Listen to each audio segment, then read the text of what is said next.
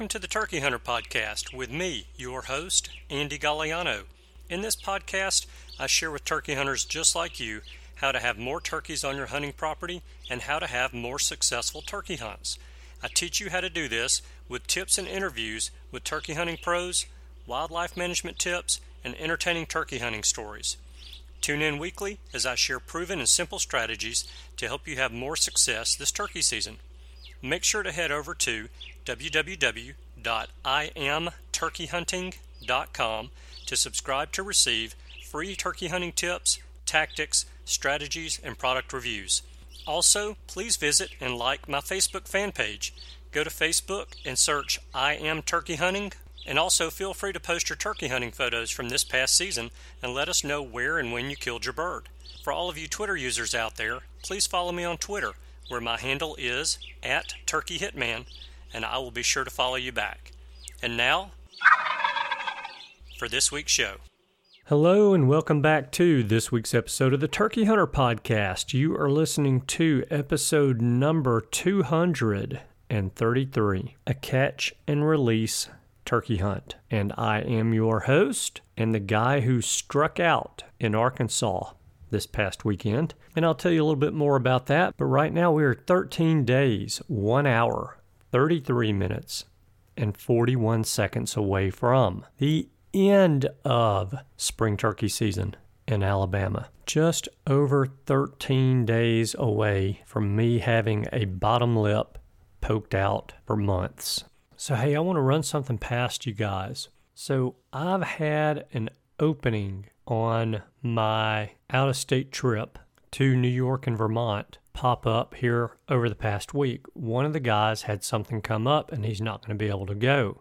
And so I figure, why not throw it out there and see if any of you guys want to join us? So you'll be hunting with my buddy Chip, Yankee John, and me. We're actually going to start out in New York and hunt there for two or three days until we all tag out. Then we're going to Vermont and we're going to hunt there for two or three days until we tag out. And hopefully our next move is not to go get on an airplane and fly back home, but to go to Maine and hunt some public land there and see if we can't tag out in Maine as well. So the dates are, we are arriving in New York on May the nineteenth, and we are departing from Vermont on May the twenty-sixth. So we would be hunting all day May the twentieth, twenty-first, twenty-second, twenty-third, twenty-fourth, twenty-fifth, and the morning of the twenty-sixth. The trips to New York and Vermont are guided hunts. Actually, I think they're kind of semi-guided hunts, but it's going to be the probably the quickest and easiest and higher percentage way of getting a bird in those two states in a short period of time. So I want to throw that out there for you guys. If you're interested, hit me up, Andy at i am turkey hunting dot com, and I can go through all the details with you. But I do want to tell you, you're probably going to spend close to two grand, depending on how you get there, whether you're flying or driving, because you'll pay for not only the hunt, but you'll have tips, food, lodging in New York, licenses, and miscellaneous expenses as well. It's short notice.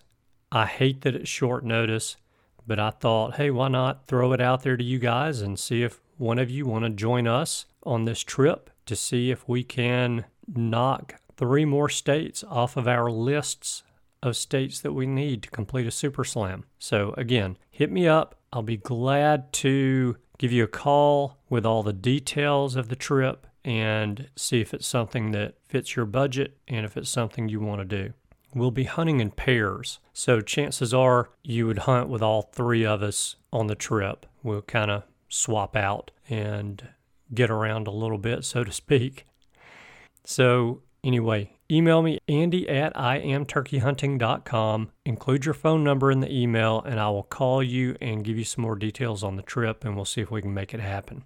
Now, so I told you I struck out in Arkansas, and actually Cameron struck out in Arkansas as well. Have you ever had one of those hunts or series of hunts that just seem to have blunder after blunder after blunder? Well, that's kind of the way I felt about the Arkansas trip, and here's why. Cameron and I had an issue with birds gobbling and not moving, whether they were in their strut zone or their feet had been concreted to the ground. I don't know, but we would get in an area with a turkey that was gobbling, and he would not budge. He would not move. And so we struggled with that. We struggled with it for several days, as a matter of fact. My usual modus operandi is that if I hear a turkey gobbling, and I sit down and I call to that turkey and he responds, and then after some time, I'm still calling to him, but he shuts up. After thirty minutes to an hour, I usually will get up and walk into the area where that turkey was, because I want to know, is there some reason why that turkey would not come to me? Is there a ditch? Is there a fence or a piece of a fence? Is there a blowdown? Is there a cliff? Why would that turkey not come to me? Maybe the turkey just called in a hen. Most of the time we never know that unless we hear the hen calling. But we couldn't get turkeys to move. And when we would walk into the area to see why the turkey wouldn't move, the turkey's still there. And of course, he pitches off the ridge and we never see him again. Well, that's not one hundred percent true either. Specifically, my hunt where I spooked the same bird twice off of two different ridges. He flew from one ridge to the other. The first time I spooked him, I went around on that ridge, got on him again. He actually did come in, but he was clucking. And I turned around to look and didn't see anything. And after thirty minutes, I got up, started walking, and I bumped him again. And he pitched off to the next ridge, and I couldn't find him that time. But hey, we had a great time. You know, I came back with a new respect for Arkansas turkey hunters. Not that I didn't have any respect for them to start with, but the fact that they have a two-week-long season in Arkansas makes turkey hunting extremely difficult, because you have to hunt when you get the opportunity to go. It's not a case where you can say, you know what, it's raining today. Saturday I have the day off, but it's raining, so I'm not going to go, because I can go next Saturday. You've got to go. And that's exactly what we have to do when we go on these trips out of state. We've got a set number of days that we're there. We've got a set amount of time to get the job done, and we've got to make it happen. It doesn't matter if on day one it's eighty-five degrees and the wind's blowing twenty miles an hour. On day two, it's seventy-eight degrees and the wind's blowing twenty miles an hour. On day three, it's absolutely gorgeous with four mile an hour winds. On day four, it's raining forty-eight degrees and the wind's blowing twenty miles an hour. Or day five, when it's forty-two degrees and cloudy and spitting rain and the wind's blowing twenty miles an hour. That's what Cameron and I dealt with the entire trip. We had one day where we had beautiful weather. It was just a bluebird day, temperature in the upper sixties, mid sixties, very little wind, and that was the day we had the most activity. That was the day that, well, that was the day we heard the most gobbling. That was the day that I thought that we were going to kill, but it didn't happen.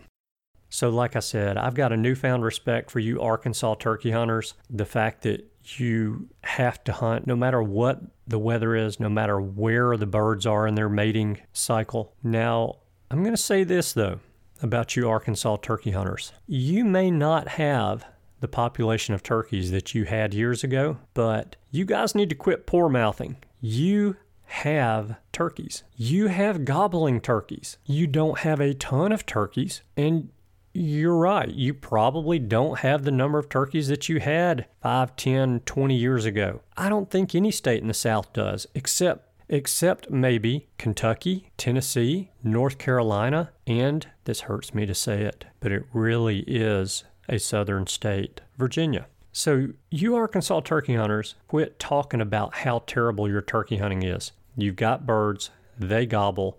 Hunting in Arkansas reminds me a lot of hunting in Alabama, with one huge difference. Your turkeys in Arkansas gobble. Our turkeys in Alabama do not gobble. You guys have beautiful, absolutely gorgeous countryside to chase birds in. You have very well managed national forest and W M As to hunt. And yeah, you probably have to work a little bit to find some birds, whereas you probably didn't have to do that ten years ago, but you've still got birds. You've got enough there to go out and hunt and enjoy yourselves and not worry about the fact that you might be doing damage to your population. All right, so with all that said, Cameron and I had a great time, and I think we have a plan for next year already for when we go back to Arkansas, and I think it's a pretty good plan. You know, with all the mix-ups, bad luck, and blunders that happened in Arkansas, we were around birds the entire trip. And since I'm on the topic of not getting it done in the turkey woods, that's what today's entire show is about. After all, this is turkey hunting. You know, the sport we love that sometimes drives us absolutely crazy for four hours out of a four hour and fifteen minute hunt. And then it makes our entire day, week, month, or even year a happy one in the last fifteen minutes of that same four hour and fifteen minute hunt. The same sport that makes us question our sanity one minute and then makes us think we are the smartest and best hunters on earth the next. Well, today's story is that hunt that makes me think I am the smartest and best turkey hunter on earth. Now, today I know I'm not, but you couldn't convince me of that on the day of this particular hunt. So here's the story. My buddy Joey invited me to hunt his new hunting club in West Alabama. And the day before the hunt, he shared a couple of pins with me on OnX so that I could study the map and learn a little bit about the area, see where we're going to be, and he tells me that we're going to meet his friend John at his hunting camp as well, so that John can join us on a turkey hunt. So Joey and I arrive at his hunting camp around five twenty. Now you can just barely see dawn's crack at about five thirty. The turkeys don't even really gobble until about five forty-five or ten till six. So we were plenty early, but we went ahead and got in the truck, drove to the area that we were going to be at, and parked the truck, walked up on top of a hill, and stood there and listened. Now, John is a new turkey hunter, and I actually think this was John's second or third time to go turkey hunting ever, and he had not heard a turkey gobble ever. So we're standing up on this ridge, and I'm hooting and hooting and hooting and nothing, and I hoot and a turkey gobbles a long way off. And I pointed in that direction, and I look at John and Joey, and they're looking at me with a blank stare. Well, I'm one hundred percent sure that I just heard a turkey. A lot of times, these almost fifty-year-old ears fail me, and I'm not real sure what I hear, but I was one hundred percent sure of what I heard, even though it was a long way off. So we get our phones out, we're looking at OnX, and we kind of pinpoint where I think the bird is. And I said, before we leave this spot, though, let me hoot again and see if he'll gobble. And if he will, maybe we can get a better location on him. So I hoot, and he responds. And he is exactly where I thought he was. We draw a line on OnX from where we are to where the turkey is, or we think he is. And it's three quarters of a mile. So I look at Joey and John, and I said, we've got a three quarter of a mile journey ahead of us. Are we doing this by foot? Or are we driving? They both said they were game to walk. So we start walking in that direction. Now let me lay out the land that we're hunting for you guys. Rolling hills, mostly pine plantation, so planted pine trees, and they're anywhere from waist high to fifty feet tall. In between these pine plantations and all of the draws, there are ditches or drainages, whatever you want to call them. And in those areas where those ditches or drainages are, there are what we call S M Zs, Streamside Management Zones. And those are strips of land where the timber companies do not harvest the timber. They leave it there so that there are plants and leaves and bushes and trees to filter out any groundwater or any soil that may be eroding from the rain in the areas that have just been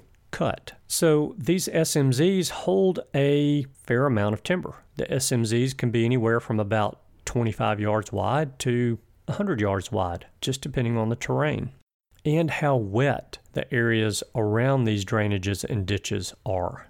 So this turkey is two streamside management zones away from where we're standing.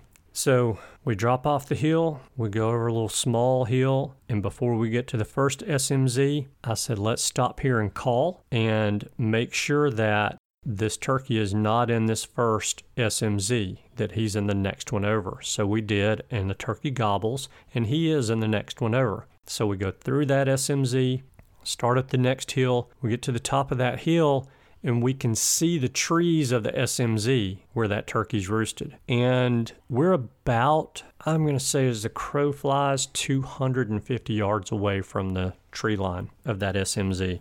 The pine plantation that we're standing in is pine trees that are about six feet tall, and they are planted pretty far apart. They got a pretty good spacing on them. So we're not totally exposed, but we're pretty exposed while we're walking through this pine plantation. We can see the treetops perfectly, but by this time of day, the turkey that was gobbling should be on the ground. So I'm not real worried about spooking this bird. So we continue on, follow the path, and it leads right to the edge of the S M Z. We step over into the S M Z, and we're about, I'd say two fifty, three hundred yards north of where we think the turkey was gobbling. Now, at this point in time, once we got about halfway through the pine plantation, the turkey quit gobbling. So when we were able to get down into the S M Z, I pulled out my crow call and I blew my crow call, hoping we could get a gobble and get a better pinpoint on where he was, and we heard nothing. Well, I didn't walk all that way to hear nothing and give up. So we start walking in his direction. We're walking to the south. We walk about two hundred yards from where we first entered the S M Z, and I pull out my call. I make just a very soft yelp and a couple of clucks, and then I hear in the distance a hen. Yelp, yelp, yelp, yelp, yelp, cluck, cluck, cluck. So I looked at John and Joey, and I pointed over to some trees on the side of a hill leading up into a different pine plantation. And I said, we need to get up here and sit down quickly. So they follow me up. I find a pine tree for me and John to sit against. I point Joey over to a pine tree about five yards from us, and we all sit down very quickly. Now, this is Joey's second season to hunt. And you may remember Joey because I had him and his son on this past summer to talk about Joey's first turkey, which Joey called in for himself. And Joey's still learning the ropes. Heck, I've been doing it for twenty-five years, if not longer, and I'm still learning the ropes. So I've got John with me sitting against the same tree that I'm sitting on. And John's turkey hunted two, maybe three times now. And I've got Joey about five yards from me. And we get situated, and I call back to the hen. She calls and she responds to me. And I'm not threatening her in any way. I'm just doing some soft calling and just talking to her. And I'm going to let the audio roll from here. So there's about thirty minutes of audio, and I'll jump in and interrupt every so often. But because I'm sitting against the same tree with John, I'm kind of explaining to John what's happening throughout this hunt. So there's probably not much of a need for me to jump in and give a whole lot of additional details about what's going on when. But here's the audio from the hunt, and I'll see you in a few. Phil, get through filling with her, then he'll, we want to just stay in the area with him in here. See if he won't. Hopefully he'll come in here and check us out. So I'm just going to keep soft calling, just calling real lightly to him. Sometimes if you get real aggressive, if they've got a hen with them, the hen will take them off in the other direction because she doesn't want any confrontation. She just wants to breed and go on about her business. Early in the season, sometimes it's different. Sometimes you can get one, a hen that is the dominant hen. She's the boss hen, and she wants to, she doesn't mind getting into a tussle. But this time of year, it's better just to take an approach of just, hey, I'm over here, you know, kind of minding my own business, not looking to fight, but, you know, if you want to come over and check me out, I'm here, kind of thing. So when they get finished with one, he'll move on to another. John just asked me if, when this turkey gets through breeding that hen, if he will move on to another hen. Yeah. He's like a seventeen-year-old boy.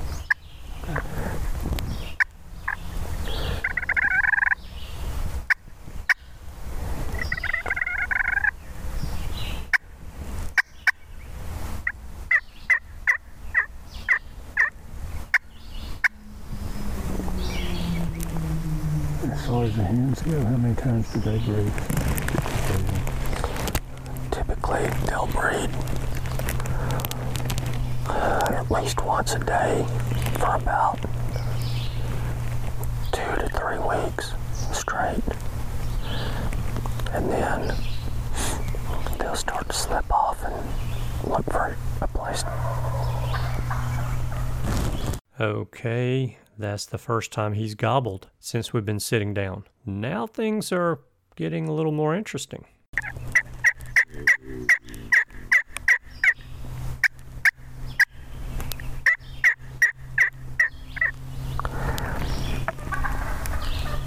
So, when he just gobbled, he's telling her, I'm over here. And that what she did was she cut back to him. That's letting him know that she's very excited, that he got her excited.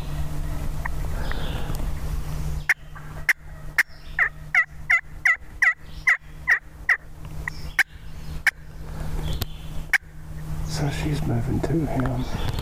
Well, actually, we can't do that. Yeah, we can't do that. Typically, the hens will go to the gobblers. But he's moving this direction. He's getting closer. She really hasn't.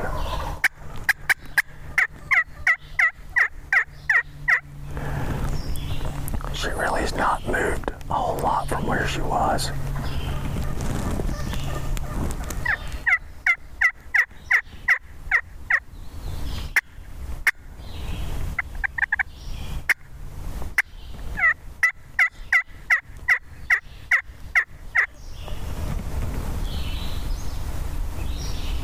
Sounds like he's gotten a little more aggressive. John just said it sounds like he's gotten more aggressive. And he's right, that gobbler is getting more aggressive. But if you'll notice, my approach to this calling scenario has now changed. And you'll hear why in just a minute. Oh, yeah.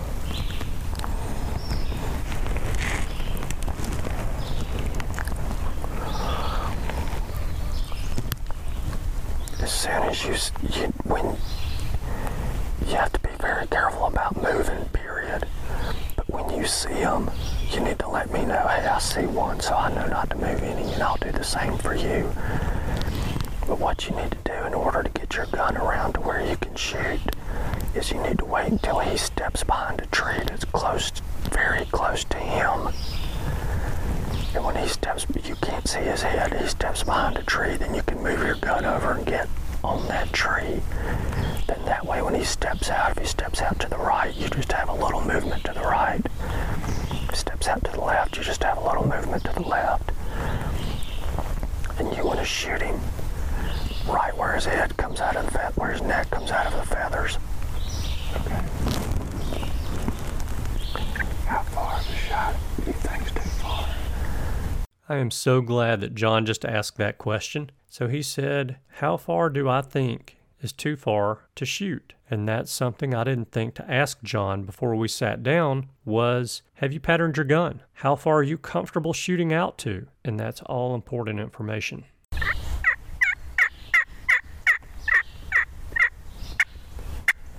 Have you patterned that gun? I have not. Okay. What kind of sh- you're shooting Longbeard X R? The Winchester Longbeard, the black bullets? I don't know. Okay.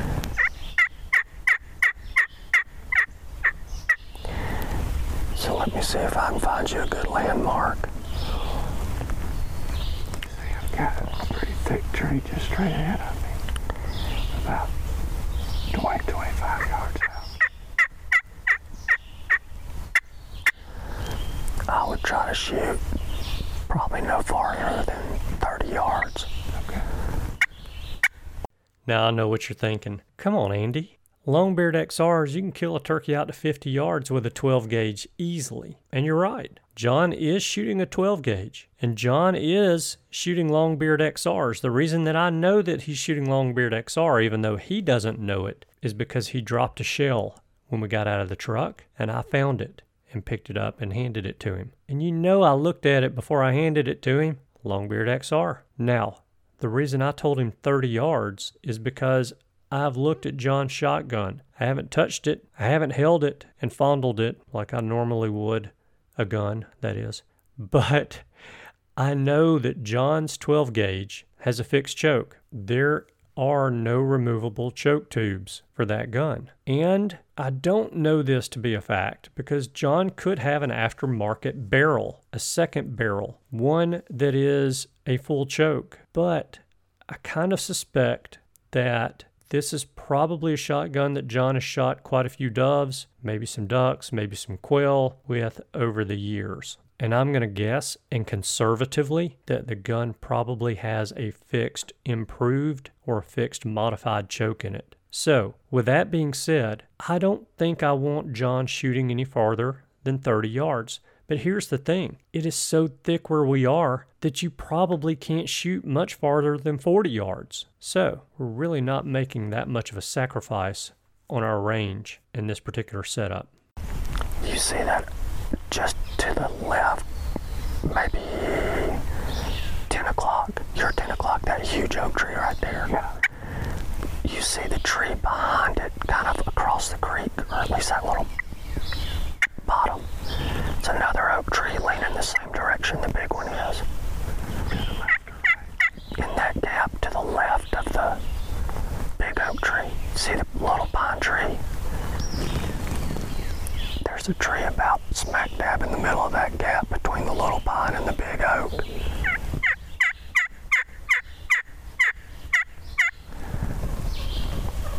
I'll tell you what I'll do. If they come in and they get in range, I'll tell you when he's in range.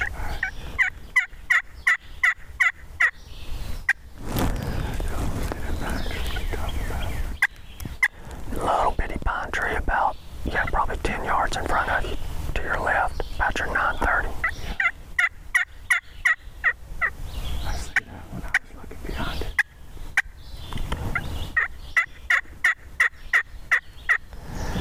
There's an oak tree, probably twenty-five yards. Yeah. Right there. That's, that'd be a good circle. The thing is, it's thick in here. And probably by the time we can see him, he's going to be in gun range.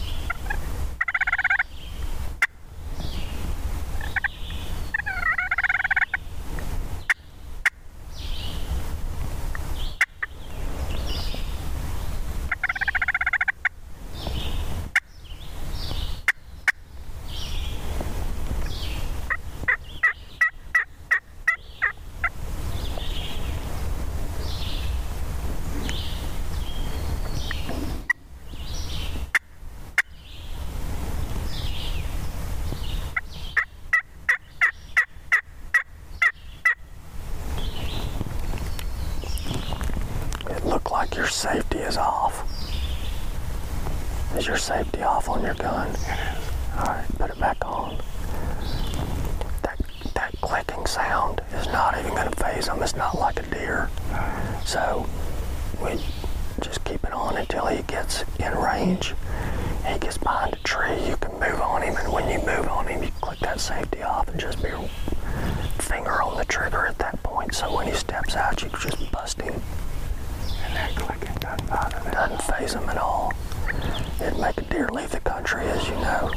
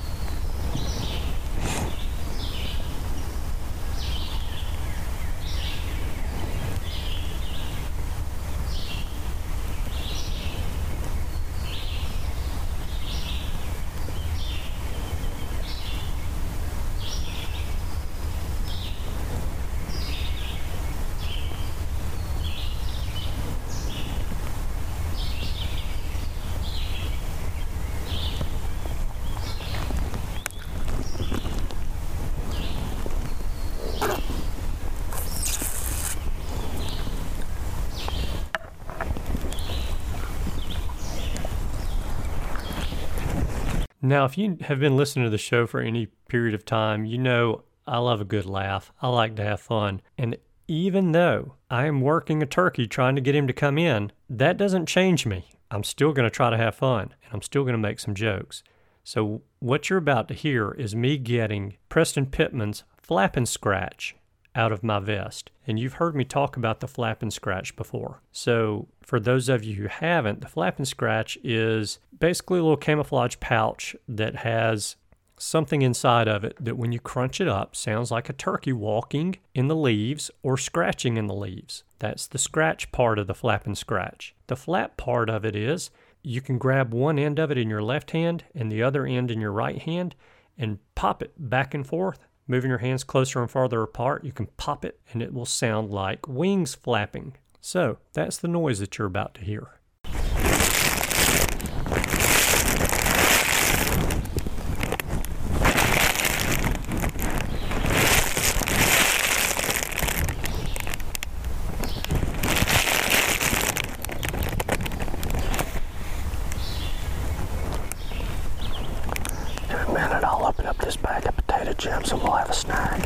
When I told him that in a minute I would open up that bag of potato chips that I was messing with and we would have a snack, he whips his head around and looks at me like, have you lost your mind? I couldn't help it. It was just too good. I'm just messing with you.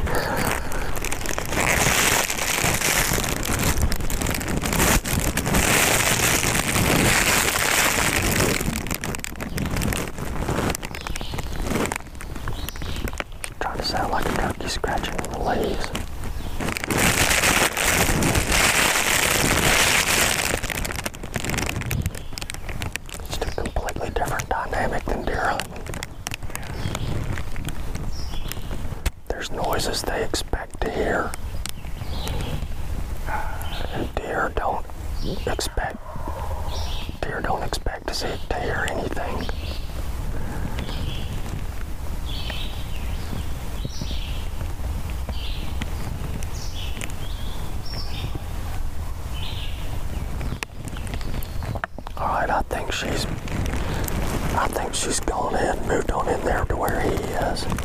She sounded like she was further away this time. Look at something on the map here. He sounds closer to me. She sounds, they sound the same distance to you. Yeah, they sound the same distance right now. Or very close to it anyway. How far?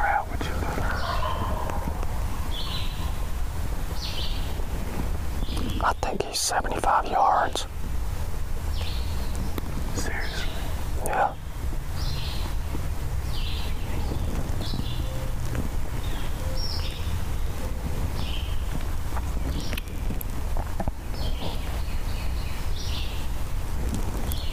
He may be a little further than that.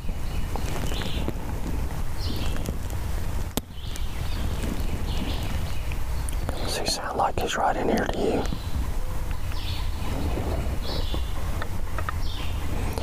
Not a food plot, is it right there? That's the food plot. Correct. Mineral field, is that yeah. that one? That's not a food plot right there, is it? Okay. That's a road. He kind of sounds like he's right in here, doesn't he? Yeah.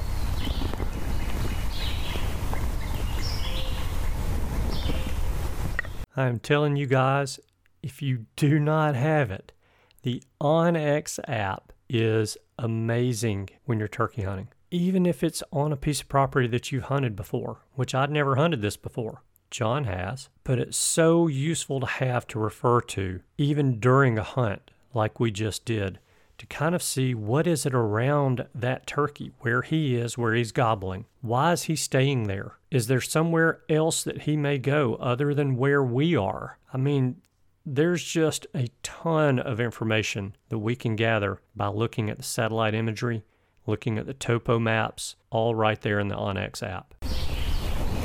That's where he was gobbling from.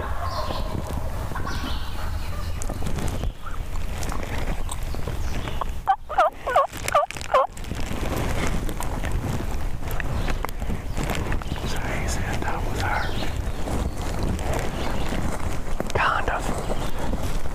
it's just, but, all right, so that hen that just called, I don't,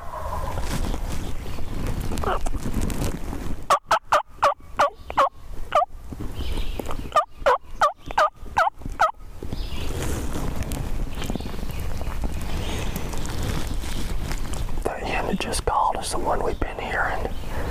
I think the one that sounded like she was further away is a different hen.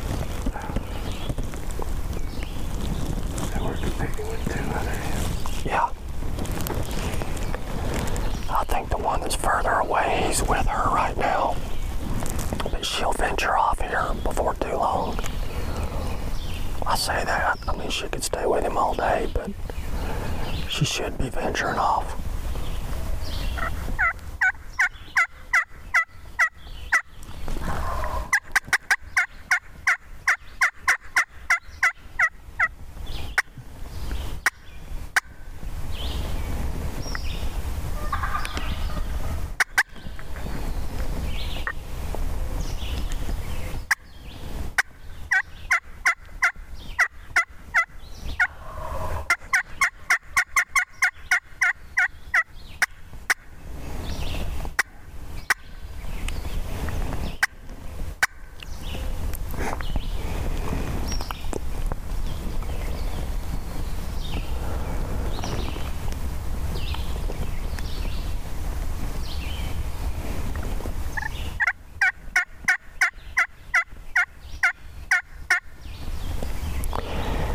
Sound like he's getting closer though, doesn't he?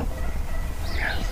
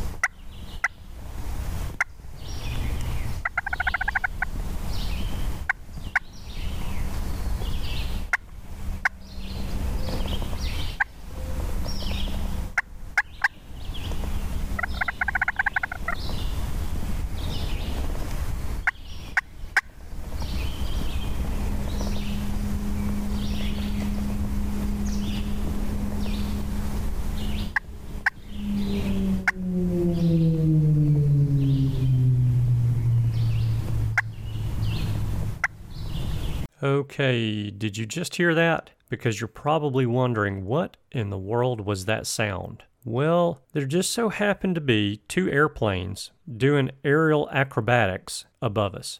Literally doing aerial acrobatics above us. And so you're going to hear for the next several minutes the plane engines revving up and shutting off, revving up, slowing down, and it actually was pretty cool to watch after the hunt. But that's the noise that you hear in the background that sounds like a World War Two bombing mission.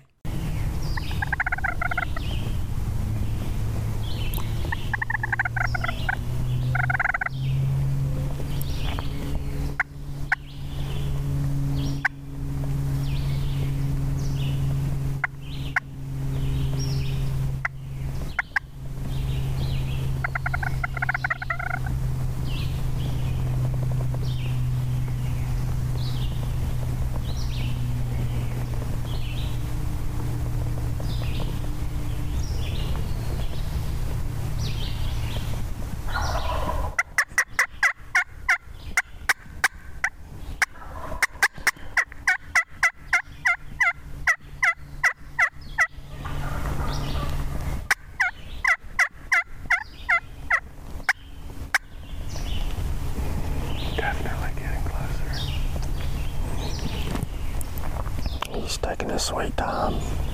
Yeah.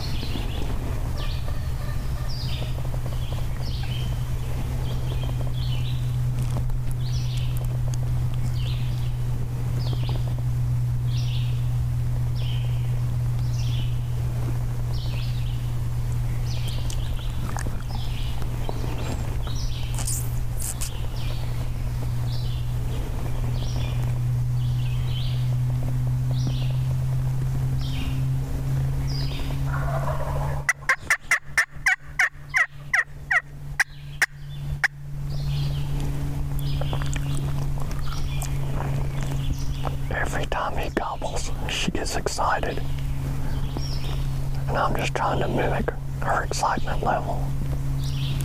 I've noticed that after it goes about a minute or so, you just kind of soft talk to it. Yeah. But then when it gobbles, you get a little more aggressive.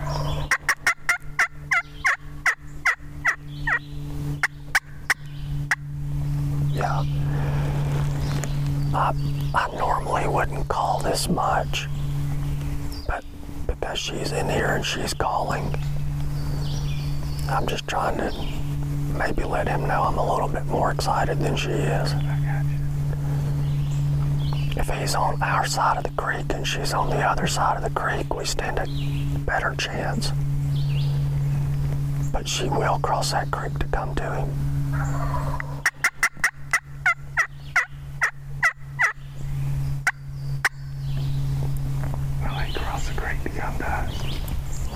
They will, but it's rare, very rare.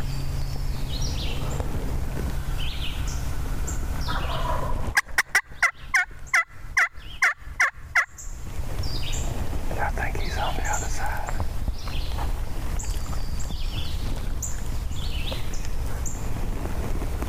It could be.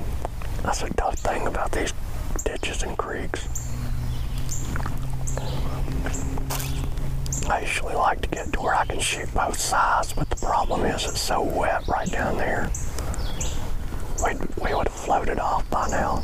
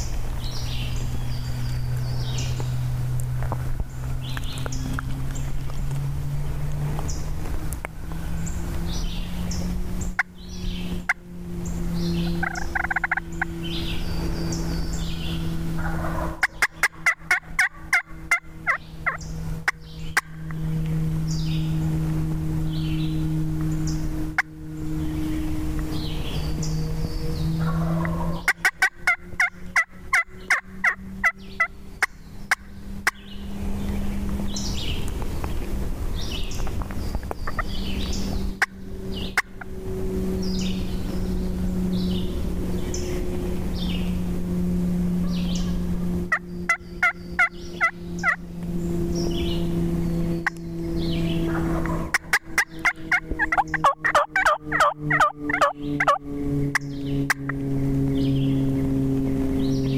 you.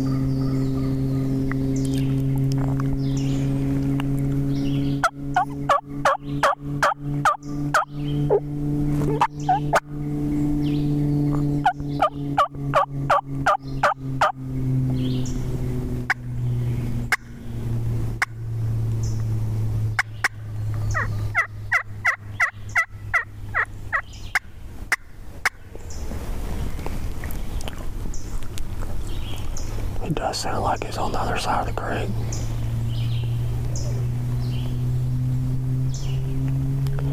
It sounds like he's right on that woods line, doesn't he? I'd put him inside a little bit. But yeah. What do you think, twelve o'clock? Yeah, for you, probably right at it.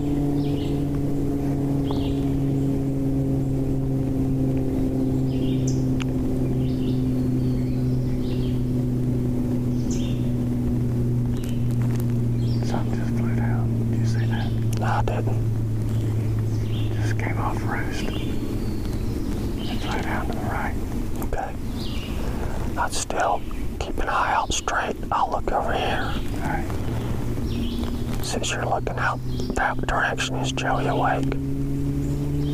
Yeah. He is. But that bird just kind of glided down. Okay. Looked like it was about the size of a turkey. Yeah. Okay, John just said he saw a bird fly down, and he said over to the right. Now, I'm assuming at this point in time, and we should never assume, that the bird flew down to our right, but was flying from our right to our left, which would have been taking the bird to the gobbler if it was a hen. It was not until after the hunt was over that I learned that the bird actually was flying from our left to our right and flew down to our right.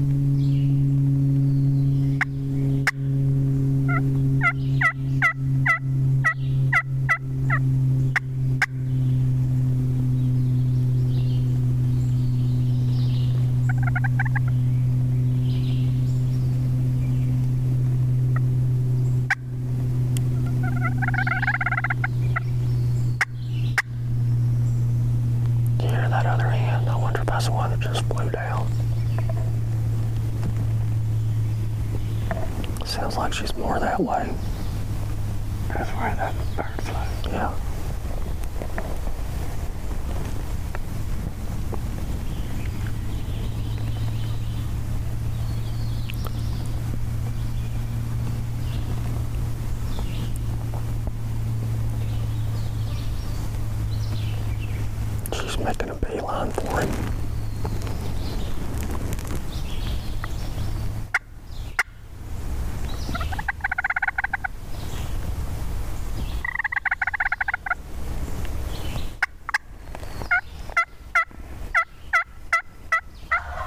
Oh, crap. You darn right, oh, crap. Three minutes after John sees a bird fly down to our right, the gobbler approaches to our right. Three right-handed shooters facing a little bit more to the left, and the gobbler shows up to the right. Not a good place to be. Don't move. He's broken off to our right. He's drumming up there. There he is. Don't move. Can you can you cut your eyes to the right and see up there? Don't move your head.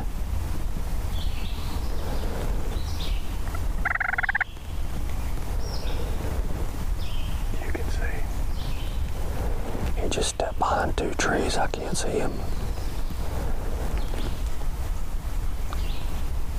Shoot him, Joey. Shoot him. Out of the three of us, Joey has what I think should be the best opportunity at a shot at the bird. And when I tell Joey to shoot him, Joey says, I don't see him. He's just off to your right. Be careful moving, he's just right here.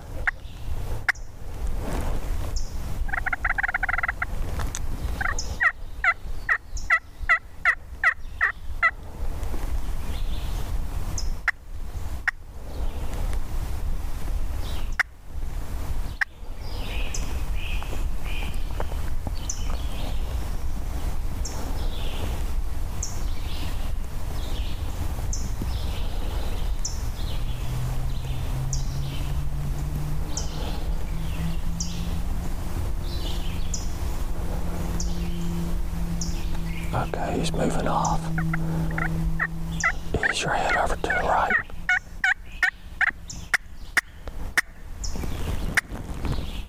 Crap, he's seen somebody.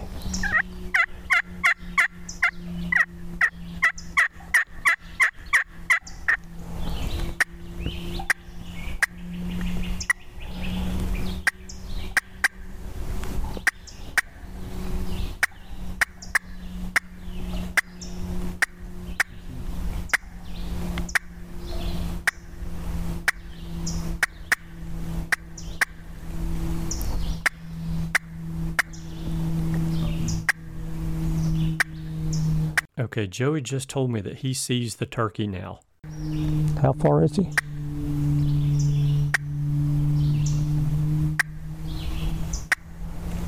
Do you think you'd kill him, shoot him? What I didn't tell you is that Joey just recently bought his son, Brody, who was on the show last summer, a very cool four ten shotgun.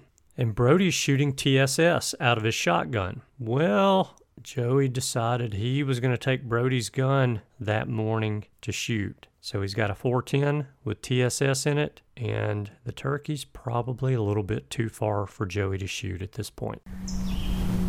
I hadn't seen him yet. Me too.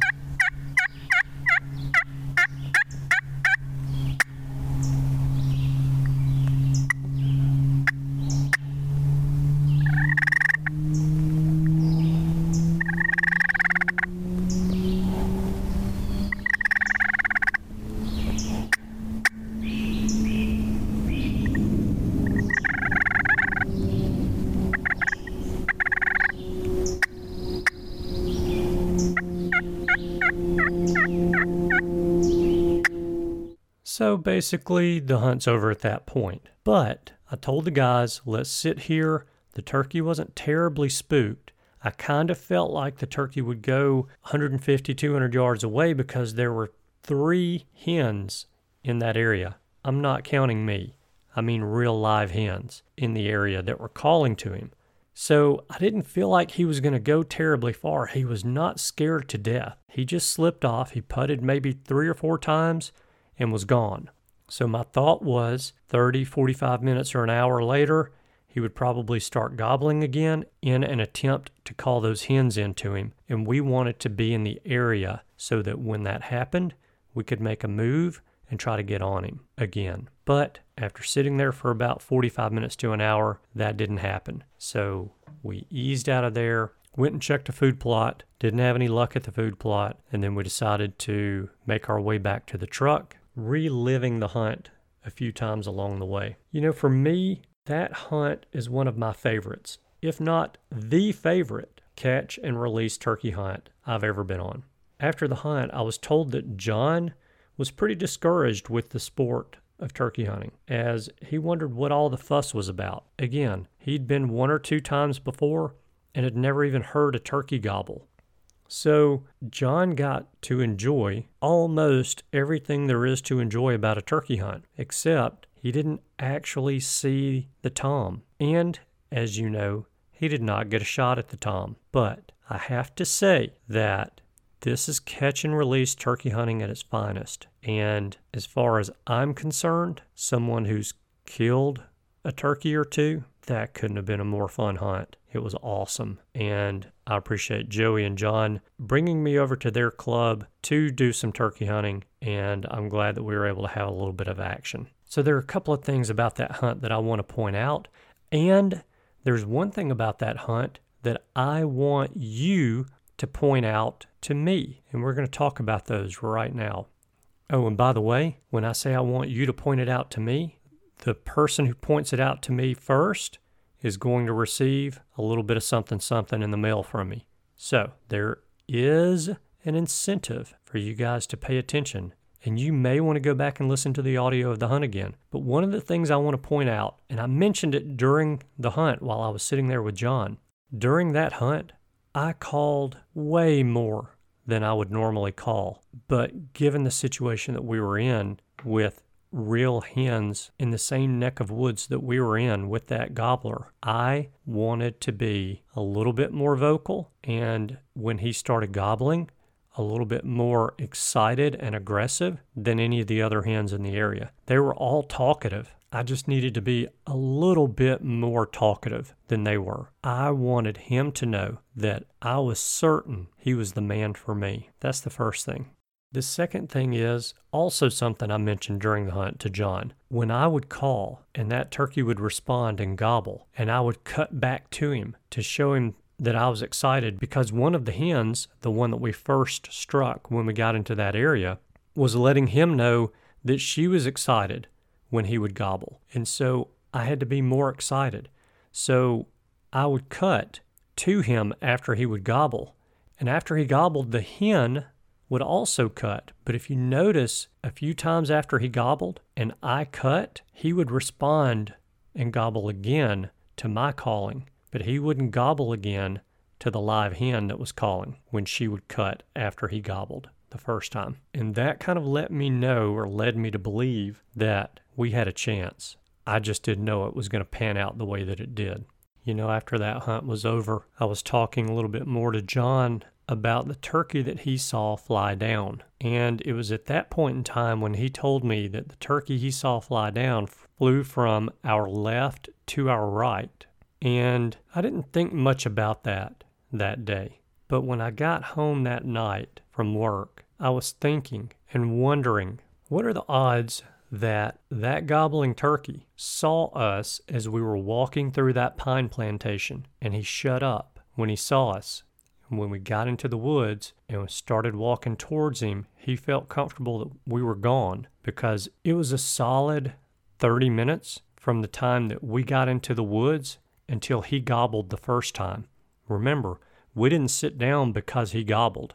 We sat down because we heard the hen calling. And it might have been five to ten minutes of hen talk between me and the hen before he ever gobbled the first time after we sat down. And I'm wondering if that bird didn't see us walking through the pine plantation and just sit tight in the tree and not fly down until seven thirty, when John saw that bird fly from our left to our right, from the direction that the turkey was gobbling down to our right, which was the direction that the gobbler walked in on us at thirty yards. Just one of those things that make you think. It's entirely possible. So here's the other thing.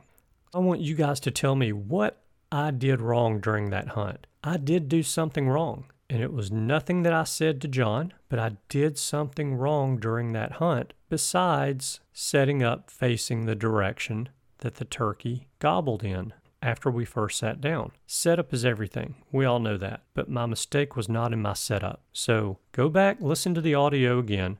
Let me know your thoughts as to what you think that I did wrong. And in two weeks, which will be May the first, I'll announce the winner. The first person to email me at andy at iamturkeyhunting.com with the correct answer of what I did wrong is going to win a Strut Commander box call. And now, I told you guys a few weeks ago that I got several calls in the mail from Strut Commander for me to demo on the show. And I will demo them. But this box call is pretty cool because it needs no chalk. And that's pretty handy. And it sounds really good too. So whoever gets it right first wins the Strut Commander box call. And I'll announce the winner on the show that will be released on Thursday, May the second. You have until Wednesday, May the first to get your entries in. Andy at I Am Turkey Hunting. I look forward to hearing what you have to say about where I messed up during this hunt. It was a rookie mistake. Okay, that is all that I've got for you guys today. But I want to ask you for a favor, and my favor is this.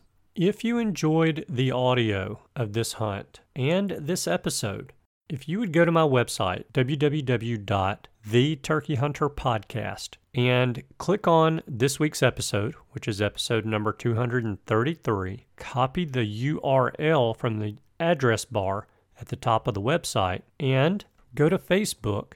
And on a couple of the fan pages, turkey hunting fan pages that you're a member of, post the link for this week's show that you just copied onto that website with a comment about the show. A nice comment about the show would be great, by the way. If you would do that, that'd be a huge help for me, and I'd be very appreciative. And speaking of being appreciative, thank you guys so much for tuning in this week. I know that you have choices. I appreciate you spending your time with us. I hope you have a wonderful week, and I look forward to seeing you again next week. Goodbye. Thanks for tuning in. You were just listening to the Turkey Hunter podcast. If you enjoyed the show, please go on over to iTunes and leave a five-star review. And make sure to head over to w w w dot i am turkey hunting dot com to subscribe for free turkey hunting tips, tactics, strategies, and product reviews to help you have a more successful turkey season. And stay tuned for upcoming episodes on hunting afternoon birds, how to film your hunt, and the breeding cycle of hens, as well as some guest interviews. Thanks again for listening. We know your time is valuable, and we appreciate you sharing some of it with us. See you next week.